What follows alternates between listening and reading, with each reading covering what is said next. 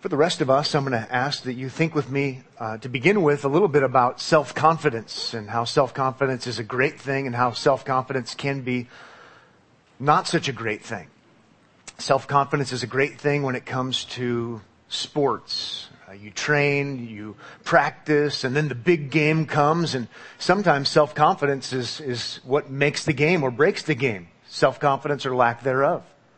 Or you think about a child who's been riding their bicycle with training wheels and then it's time to take the training wheels off. And in so many ways, success is going to come if they're, if they're confident, if they don't pay attention to the fears and they just do what they've been trained to do. And before you know it, they're riding a bike. And self-confidence had something to do with that, if not a lot to do with that. Many of you have had a class where you've had to give a speech. Maybe most of you have had to do that. And uh, maybe you weren't that person, um, but I think in every speech class or class where there are speeches I've ever been in, uh, someone, I won't admit if it's me or not, um, you know, has, has, not done such a good job. Let's just put it that way. Um, and then the wise teacher will take the notes away from the presenter, uh, and they'll get them to talk about something they know a lot about something they're confident in, and before you know it, they, they give a decent speech, if not a really good speech, because they, they knew what they were talking about, and it comes out in their self-confidence. In so many ways, self-confidence is, is a powerful thing, an important thing. But self-confidence can be a terrible thing also, right? All you have to do is think about a toddler. A toddler who sees others swimming and it looks so easy to swim and everybody's having a great time. And if that toddler's never had a swimming lesson in their life, because of what they don't know and the ability they lack, apart from someone intervening, it's, it's tragic because they lack the ability to swim even though they are confident that they can. And when we move this into the spiritual realm, Self-confidence is terrible. Self-confidence is one of the worst things we could ever, ever even conceive of, given the fact that every human being ever born, with the exception of Jesus, is sinful. And therefore we absolutely, utterly lack the ability in and of ourselves to have peace with God, to have a right relationship with God. And yet, if you've been paying attention, listening to religious leaders, uh, maybe listening to friends, maybe listening to family, maybe listening to yourself, we're so drawn toward time and time again, I can do it. It's me. Maybe me and God. God helps those who help themselves. We hear these kinds of slogans and somehow you've got to believe in yourself and, and, and you can do it. And if we're sinful, and the Bible says that we are, and our actions show that we are, I can't think of a worse thing than religious self-confidence. And no one knew more about this. No one knows more about this than Jesus himself. And this morning we're going to hear Jesus addressing the self-confident and uh, exposing the tragedy that it is. And I think he does it out of love for us and out of love for his disciples and, and out of uh, not only love for us, but out of a commitment to the truth. And so we're going to see this in Luke 18. So if you have a Bible, I'll invite you to join me uh, in looking at the Gospel of Jesus according to Luke, and we're going to look at the 18th chapter. If you're new to the Bible, perhaps we even gave you a Bible today. You can find a table of contents or even a page number in the bulletin that you received, and you can find Luke chapter 18. It's called Luke because Luke is the one who wrote it, but really it's all about Jesus. He's the narrator. And we're going to see and hear Jesus talk about self-confidence and, and, what a terrible thing it is, and how we need to not have confidence in ourselves religiously, and how we need to have confidence ultimately in Him. Let's go ahead and read the passage together, uh, beginning in verse 9 of Luke 18. Speaking of Jesus, it says, He also told this parable to some who trusted in themselves that they were righteous and treated others with contempt. Two men went up into the temple to pray, one a Pharisee and the other a tax collector. The Pharisee standing by himself prayed thus, God, I thank you that I'm not like other men extortioners, unjust, adulterers, or even like this tax collector. I fast twice a week. I give tithes of all that I get. But the tax collector, standing far off, would not even lift up his eyes to heaven, but beat his breast, saying, God, be merciful to me, a sinner. I tell you, this man went down to his house justified rather than the other. For everyone who exalts himself will be humbled, but the one who humbles himself will be exalted. I can't think of a more important parable. I can't think of a, a, a, a more important parable for, for all time, um, but for, for our self confident religious times. And so, what we're going to do is, is look at it in a little bit more detail, and we're going to draw some conclusions from the parable, I hope, together. And uh, I have a list of seven conclusions written down, and so I'd like to revisit the verses and sort of take it apart and look at it from different angles. Seven, let's call them self-guarding, or excuse me, not self-guarding, I'm thinking of self-confidence. Seven soul-guarding conclusions from this parable that comes from Jesus. Just to set things up a little bit, if you're new to the Bible especially, uh, the Pharisees were experts in, in the biblical law and the law code. So they, they knew their Bibles. Doesn't mean they knew the meaning, but it does know that they knew the data. They're, they're Bible experts. And they're very committed to, to saying, we do these things. We obey God's word.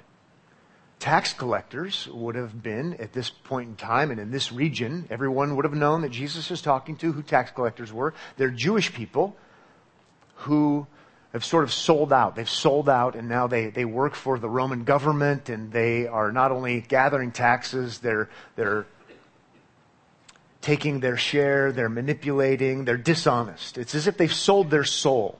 Um, to make a buck. They're, they're the bad guys. So who's, who's the good guy in the, in the parable? Well, you normally would think Pharisees. And, and, and you'd normally think the bad guy is the tax collector. Nobody likes a tax collector. And Pharisees, you gotta like them even if you don't like them because they're the Bible guys. And Jesus, as we just saw, sort of turns it on its head. And the guy you think is going to be the hero is actually the failure, and the guy who you think is the failure isn't the hero, but is the one that we're actually supposed to notice and, and learn from and be like. First, soul safeguarding conclusion would be justification is what we need. Justification is what we need. Clearly that comes through in the parable, right? Justification, the, the, the guy went to his house justified. That must be what we need. Now, in the first century, they would have understood what Jesus meant. Maybe not so much in the 21st century, unless you're used to reading the Bible, and most of you are, but not everybody. We need to be justified. Well, I, I don't use that word uh, normally. I was having dinner with uh, friends last night, and I wasn't talking about justified or justification. You probably weren't either. So justification is what we need, but yeah, what is it?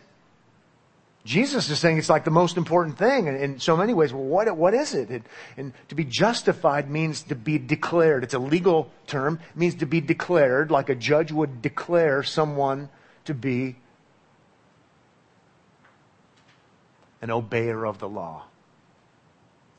Okay? It means to be declared righteous. And we'll see in our passage, righteous comes up.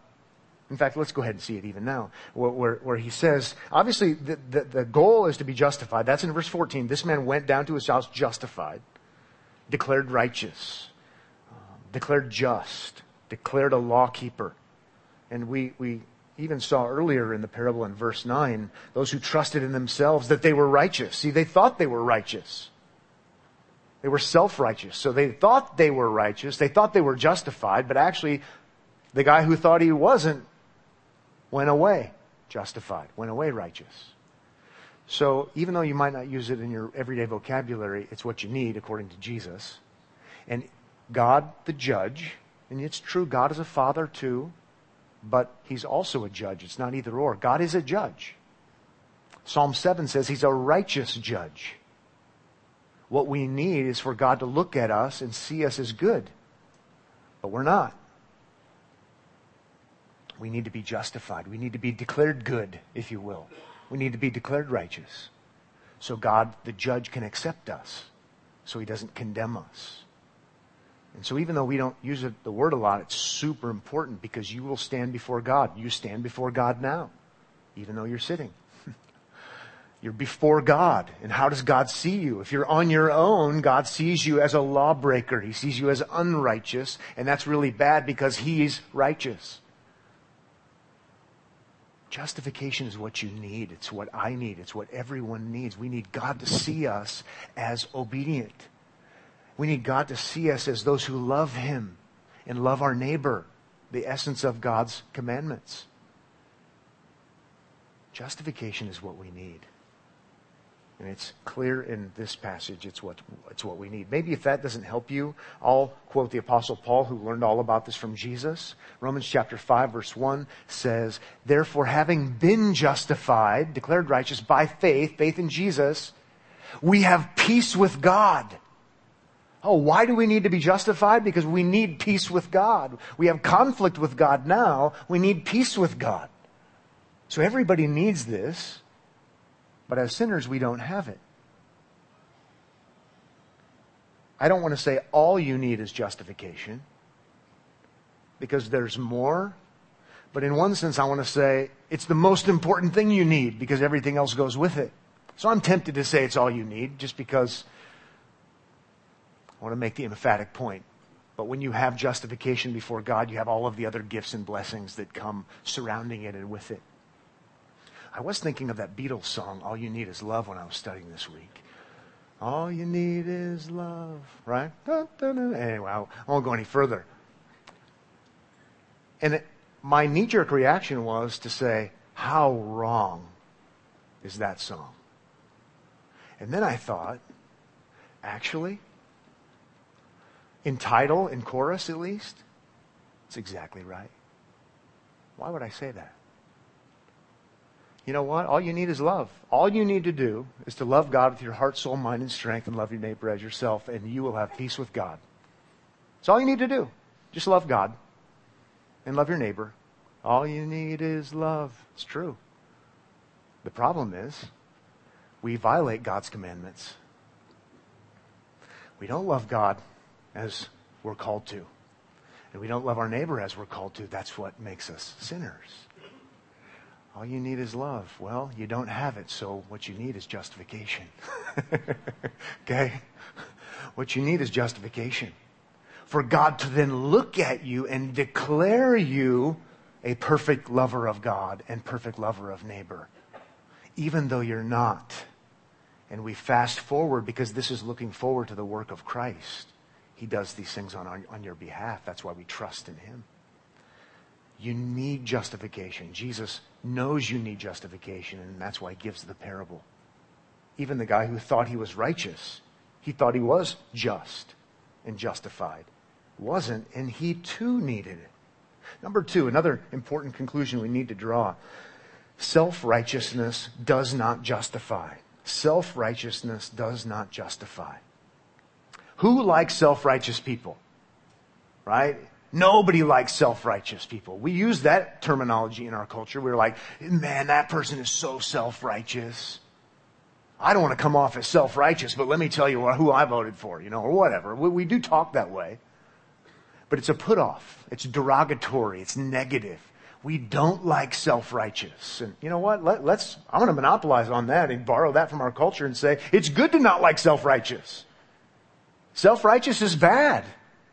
Because a sinner could never be self-righteous. Because we're self-unrighteous. Right? Righteous has to do with God's court, God's law, and if you do what God says, love Him with heart, soul, mind, and strength, then you would be righteous. But no one is. As we read in Psalm 14 this morning, cross-reference Romans chapter 3, there's no one who's righteous. So self-righteousness should be ugly to us because it's not real. Now, that's not how we t- typically use it in, in our 21st century middle America. But in a theologically astute Bible sense, self righteousness is bad because it's an impossibility for anyone. Because we're all lawbreakers, not lawkeepers. Do notice in verse 9 where it targets these folks Jesus knows there are people like this, and it's not that he hates them, he wants to help them. He told the parable to some who trusted in themselves that they were righteous. That's self righteousness. Notice what he does in verse 11. This is self righteousness, standing by himself, prayed thus God, I thank you that I'm not like other men, extortioners, law breaking, unjust, law breaking, adulterers, law breaking, or even like this tax collector. Not like that guy. I fast twice a week. Oh, now, now some sort of kind of law keeping. I fast twice a week. I give tithes of all I get.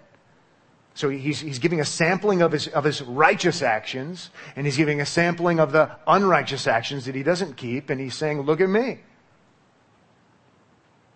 But we also should see that in verse 14, it's the tax collector who goes away justified, and those strong, important four words, rather than the other.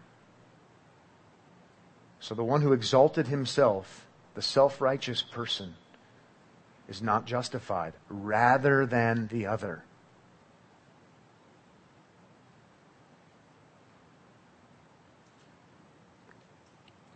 Let me ask you this question. It's important.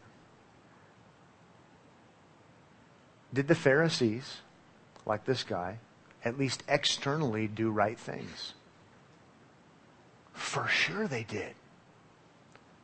Now, externally, they would have done wrong things too, but externally, that, that, that was what they're known for. Doing the right things, avoiding the wrong things. It's, it's, it's how you would perceive them. It's how you would see them. But Jesus says, rather than the other. The Pharisees see themselves as righteous, but they're not justified. They're not actually righteous. Well, in part, it's because God knows the heart. I don't even need to say in part. Which again is a, is a whole other tangent uh, to veer away from my notes for a second. When we say, well, God knows my heart. And you're happy about that? That's the problem. We can do the external stuff. The Pharisees did the external stuff. The problem is God knew their heart. They weren't really good. They were good on the outside, but they weren't really good come, coming to motive and actually doing what God said. It's interesting, down in Luke uh, 18, 19, we'll get to it in the days ahead. Uh, it ends with, verse 19 ends with Jesus saying, No one is good except God alone. No one is good except God alone. Again, you could do general good, but not true good. Self righteous people externally righteous people aren't justified.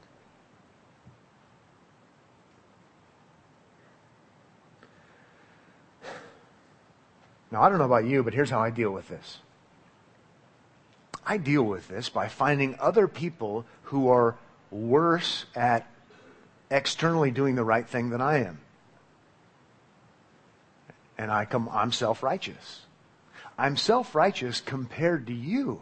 Not any of you, because I wouldn't want you to feel bad, because. But I can find people who are worse in their external actions than I am. And as, in so long as I judge myself based upon those other people, I'm good. And then what I do is I take it from there and then I go this way with God and this is how we justify ourselves. Literally and not literally. but see, the problem is that's not how God works. The measure is not other rebels, other sinners, other unrighteous people, other lawbreakers. The standard, the measure is God in his righteousness. And now, mm-hmm, gulp, I've got a problem. So let me encourage you to not figure out whether or not you're justified or righteous or a lover of God and a lover of human beings in the, in the, in the most necessary sense, in the genuine heart of hearts, even motive sense, based upon your comparison to other people. That's what the Pharisee did. I thank God that I'm not like that tax collector.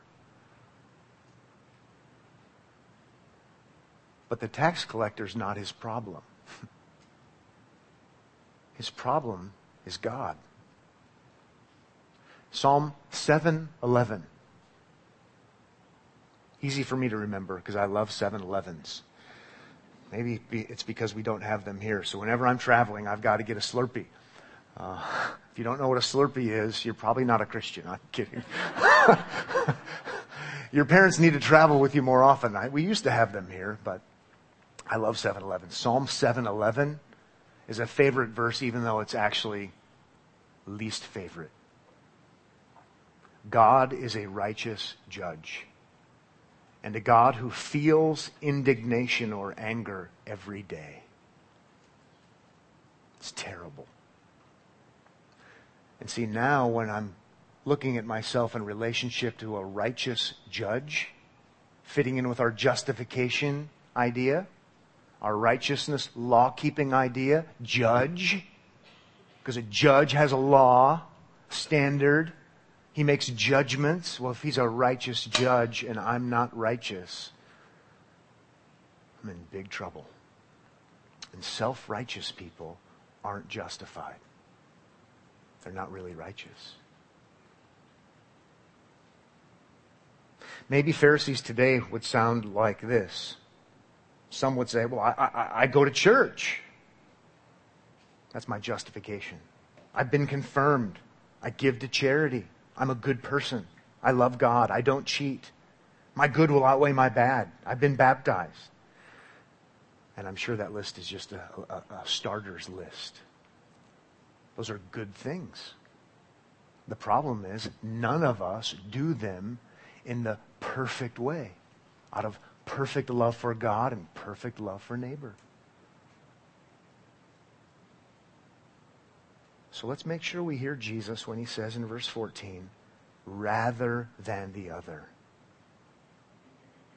And you say, you might be thinking, this is kind of a, you know, a low point in my church attendance. Um, I thought the gospel is the good news of Jesus. It is. It is. But you would never be ready to hear the good news of Jesus if you didn't know the bad news about God being a righteous judge and you being unrighteous. In Luke 19, verse 10, we'll get there soon. Jesus says of himself that he came to seek and save the lost.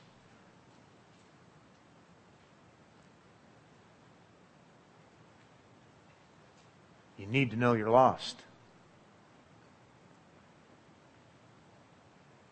He didn't come for good people. Point being, there aren't any. He came for lost people. Self righteous people aren't justified, and they'll never see Jesus for who he really is. And so it is good news. We can have peace with God. Well, we're going to get to that. Number three. Another soul safeguarding conclusion from our parable. How you view others is very revealing how you view others is very revealing in, about, in your view of justification. We'll just take a couple of minutes on this one. We can go rather quickly, but let's make sure we see it. Back in verse 9, he also told this parable to some who trusted in themselves that they were righteous and treated others with contempt. They, they, he, they treated others with, with, with they, they despised them. In other words, they looked down on them. That's a pretty good litmus for your view of justification. It's a pretty good litmus for your, your view of Jesus. How do you view other, let's put it this way, how do you view other sinners? Oh, those people, they deserve to go to hell. They're bad. God is a judge and he's going to get them. If that's my demeanor, I probably don't get it. Those bad tax collectors. Oh, hell's made for people like that. If that's kind of my attitude and my demeanor, then I, I don't get it. Surely I don't get it. That isn't to say we can't know right from wrong. It isn't to say that sin can't disgust us. It, it's not to say that, but it is to say, if you think you're righteous, it'll show up in you being disgusted with other people. Now, I want to be disgusted with sin, don't get me wrong. But the bottom line is, I deserve to go to hell. I totally deserve to go to hell. I totally deserve God's wrath. And so when I see other people acting badly, I can say that's bad behavior. I can say that's sin, but I have to realize that I'm as guilty as they are of offending God. Let's remember that. And I'm not, to, I'm not trying to meddle in your business too much, but I really am. I'm just trying to soften the blow. Um, it's a telltale sign that you don't understand justification, to be declared righteous by God based upon not your merits, but the merits of Christ. It's, it's a telltale sign you don't get it if you think you're better than other people.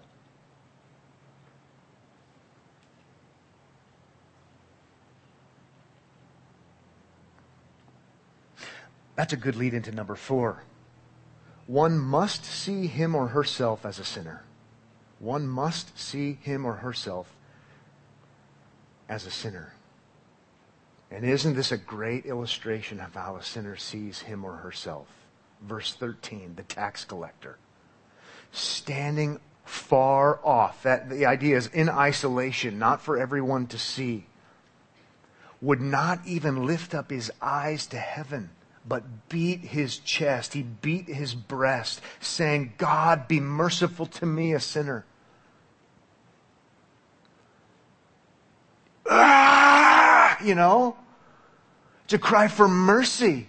This is what has to happen. He's going to be justified. That's important. That's what, that's what he needs. But to get from point A to point B, you have to see yourself as a lawbreaker, as a sinner who doesn't have peace with God. And here's this desperate person saying, God, be merciful. Don't give me what I deserve. Please. He's the one. He's the one. And Jesus is so good and kind and loving for showing us that He's the one. And we don't like people like that who are desperate and weak and not self confident. We're not drawn naturally to those kind of people. And Jesus is saying He's the one you want to be drawn to. By God's love and His grace, He's saying He's the one.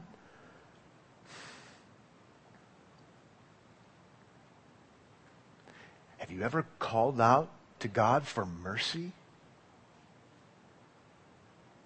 we're fed on a steady diet of self belief and self confidence, even religiously. And it's poison. To cry out for mercy is to say, I have nothing but guilt. And I don't mean psychological guilt, that comes with it too. Thankfully, God works in our lives to progressively remove that but I mean judicial guilt. Guilty as in I'm busted. Guilty as charged.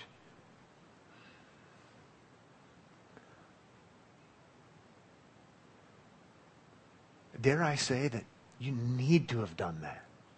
You need to do that. Or there isn't any justification.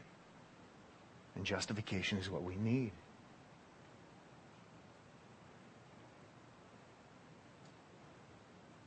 Be merciful to me, a sinner.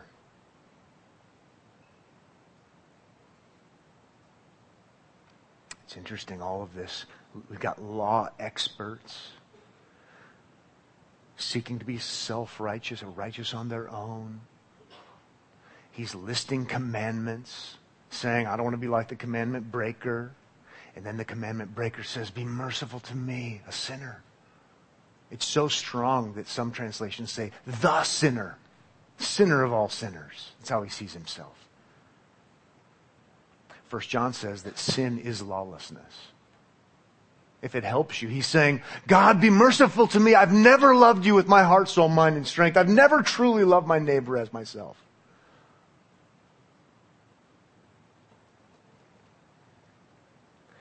It seems so backward for some, but this is so good. it's so good because it's a call for you and a call for me to be honest and earnest before God and agree with God. Yep, that's who I am. Number five, God alone justifies sinners. God alone justifies sinners. We see this in verse 14. I tell you. Yeah, with, with Jesus' authoritative emphasis. I tell you. Let me interpret this for you. Okay, so you can't say, you know, well, that's your interpretation, that's my interpretation. You know, what does the verse mean to you? Okay, like we do in our Bible studies. I tell you. Here's the interpretation. This man went down to his house justified rather than the other. That is super helpful. How did that happen? How, how did that happen?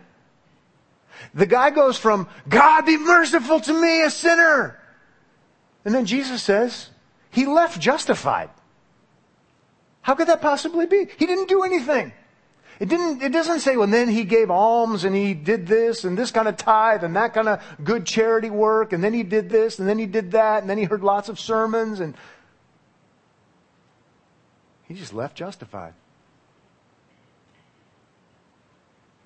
I'm not taking liberty and saying, therefore God did that. Because literally from Genesis to Revelation, the one who saves is God and God alone. God justifies. Jesus doesn't give a treatise on that part here, but I know that that's what's going on. There wasn't time or, or ability for him to do anything else. If you want to cross reference, you can cross reference Romans chapter 4, verse 5. Probably a passage I reference too much, but I don't think it can be referenced too much. And to the one who does not work religious good works, but believes in him, believes in Christ, believes in the Father who gave the Son, who believes in him who justifies the ungodly, his faith is counted as righteousness. So I misspoke. It's God the Father who justifies, but he justifies the ungodly. His faith, his faith in Christ is counted as righteousness. The reason I'm drawing your attention to that one, and I do so often, God justifies ungodly people. See, there's no time for me to clean up my life and do this and do penance and do good deeds and all this. No, I'm in a state of ungodliness and God declares me righteous. He declares me obedient even though I'm not.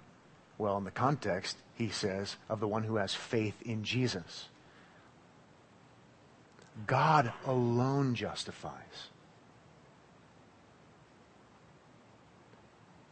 That's why God alone receives the glory.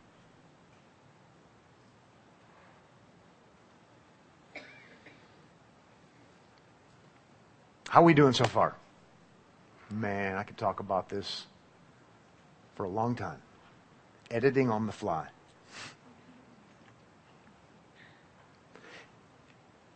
In theology, we call this monergism. There's your theological word for the day. I have two for you. Okay, so your challenge is to use them in, at lunch. Not at Burger King. Well, at Burger King, not with the workers per se. If you do that, you get double bonuses. Um, you deserve a Whopper. That Whoppers at Burger King? Yeah, yeah. Big Mac at McDonald's, whichever one. If you can somehow work it into a sentence that makes sense and they can understand you, awesome. Um, I'll buy you a Happy Meal. Monergism. Moner. Mono. One. Gism. Energy. One way working. One working. I'm a monergist theologically. You are too if you're a Christian.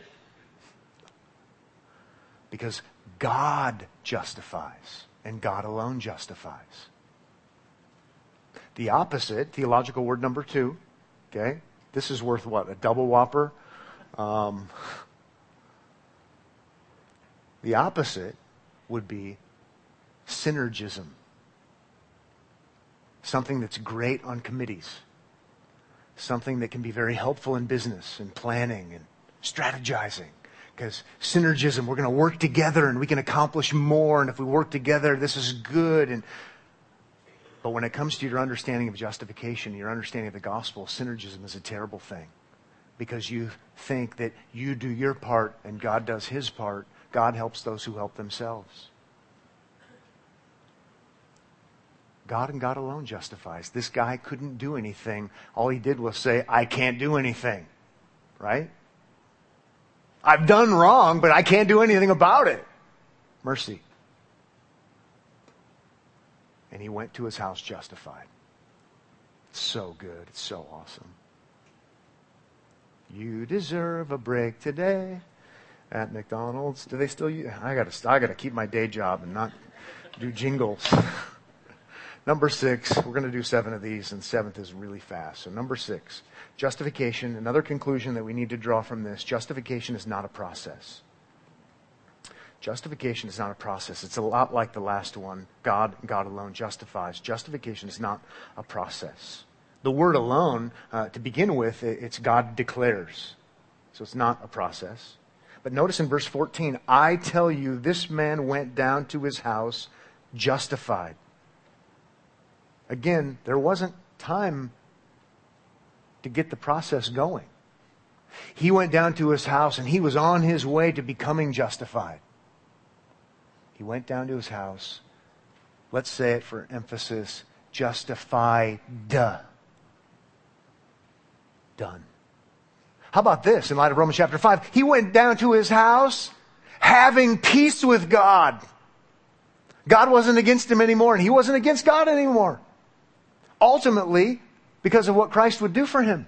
It's awesome. It's awesome to know it's not a process. It's not a process because it's not based upon the guy. He was still a sinner. But he had a sinless Savior. And so he went down to his house justified, not a process. I belabor it because there, this is hugely debated. I don't want it to be debated, but it's hugely debated. That you can lose your justification, you, you have to earn your justification over time and doing things. And Jesus just didn't get that memo, and he never issued that memo. He went away to his house justified.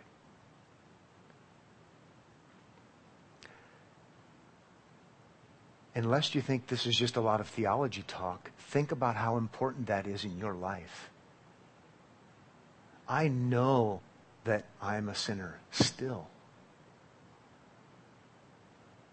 I'm trying to love my wife the best I can. Some days are good, some days aren't so good trying to lead my family. Some days are not so good, some days are better. Trying to be a decent pastor. You get the idea. Trying to love my neighbor and be a good citizen, respect authority. Some days are better than other days. And you can relate, right? If you cry out to God for mercy, trusting in Christ, justified, and therefore having peace with God. So good. So good. Back to the guilt thing. No judicial guilt before the court of law in God's courtroom. And you know what? That really does help with the psychological guilt. Because by the way, if you have, if you are guilty, you should have psychological guilt taken care of by the perfect work of Jesus Christ. It's awesome.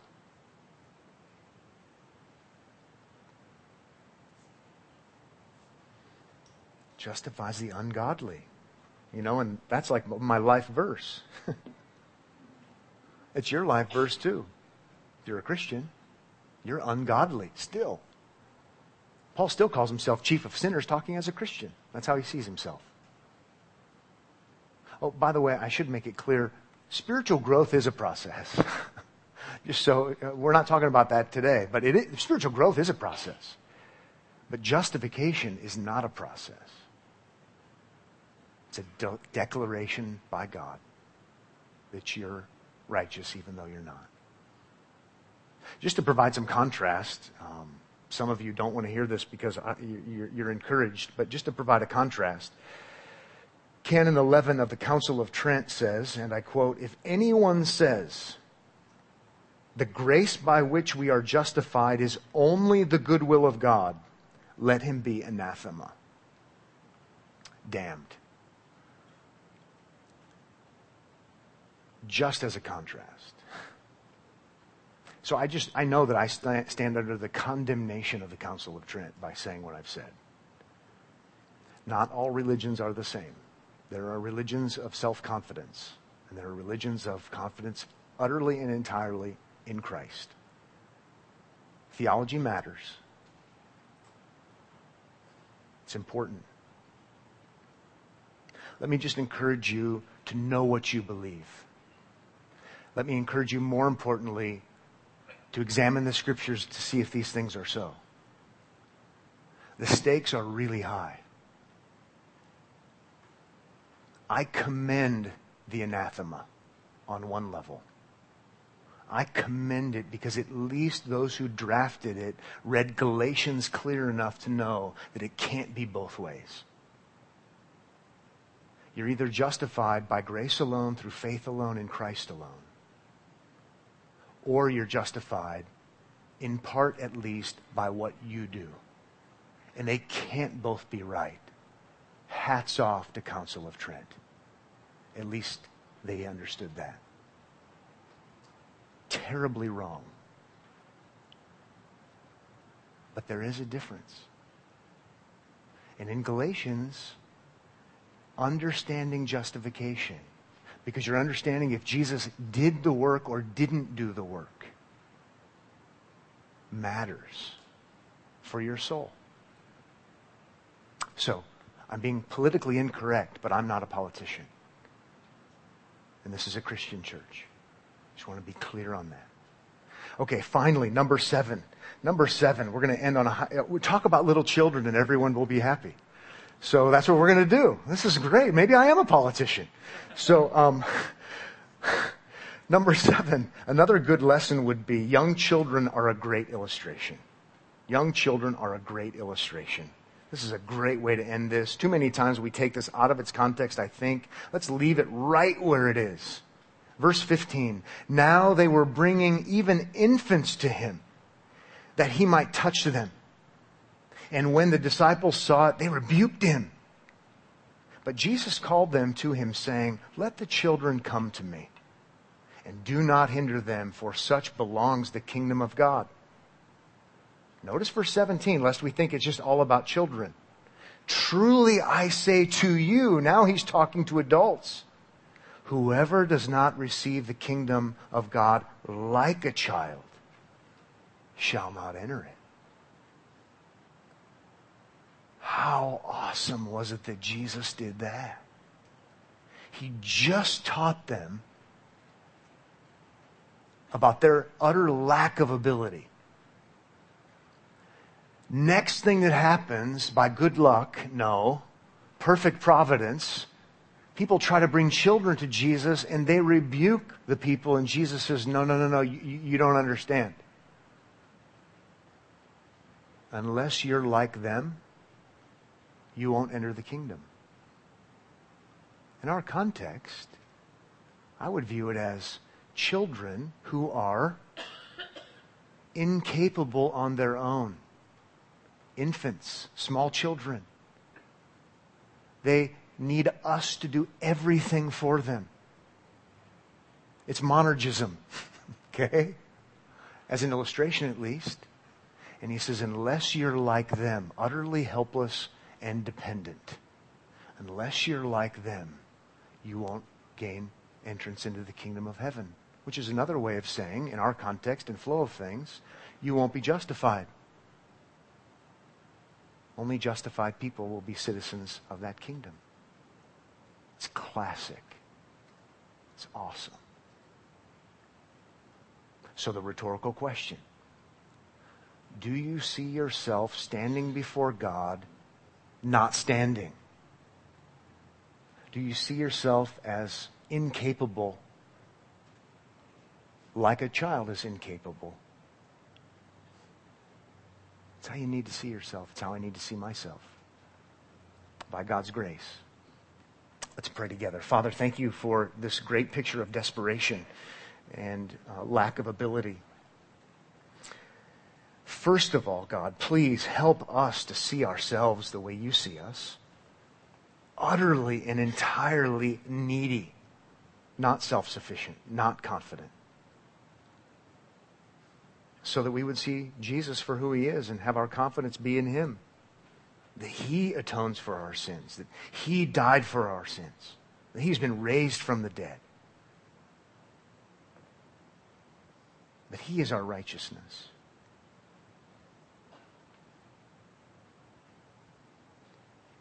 Grant saving faith even today. And for those who've been justified, God, allow this message and allow this text of Scripture to, to help us as ambassadors as we leave, because we leave and we step into a, a, a world who has been taught otherwise. And, and who desperately needs to hear the good news about salvation in Jesus. That you are the God who justifies the ungodly those who have faith in your Son. And God, please work. We have family members and we have friends and we have enemies who are trusting in themselves just like we once did. God, please open hearts and or open eyes and soften hearts and, and give us the privilege of being able to proclaim the good news of, of reconciliation, of peace with God through Christ. That's our desire. In Jesus' name, amen.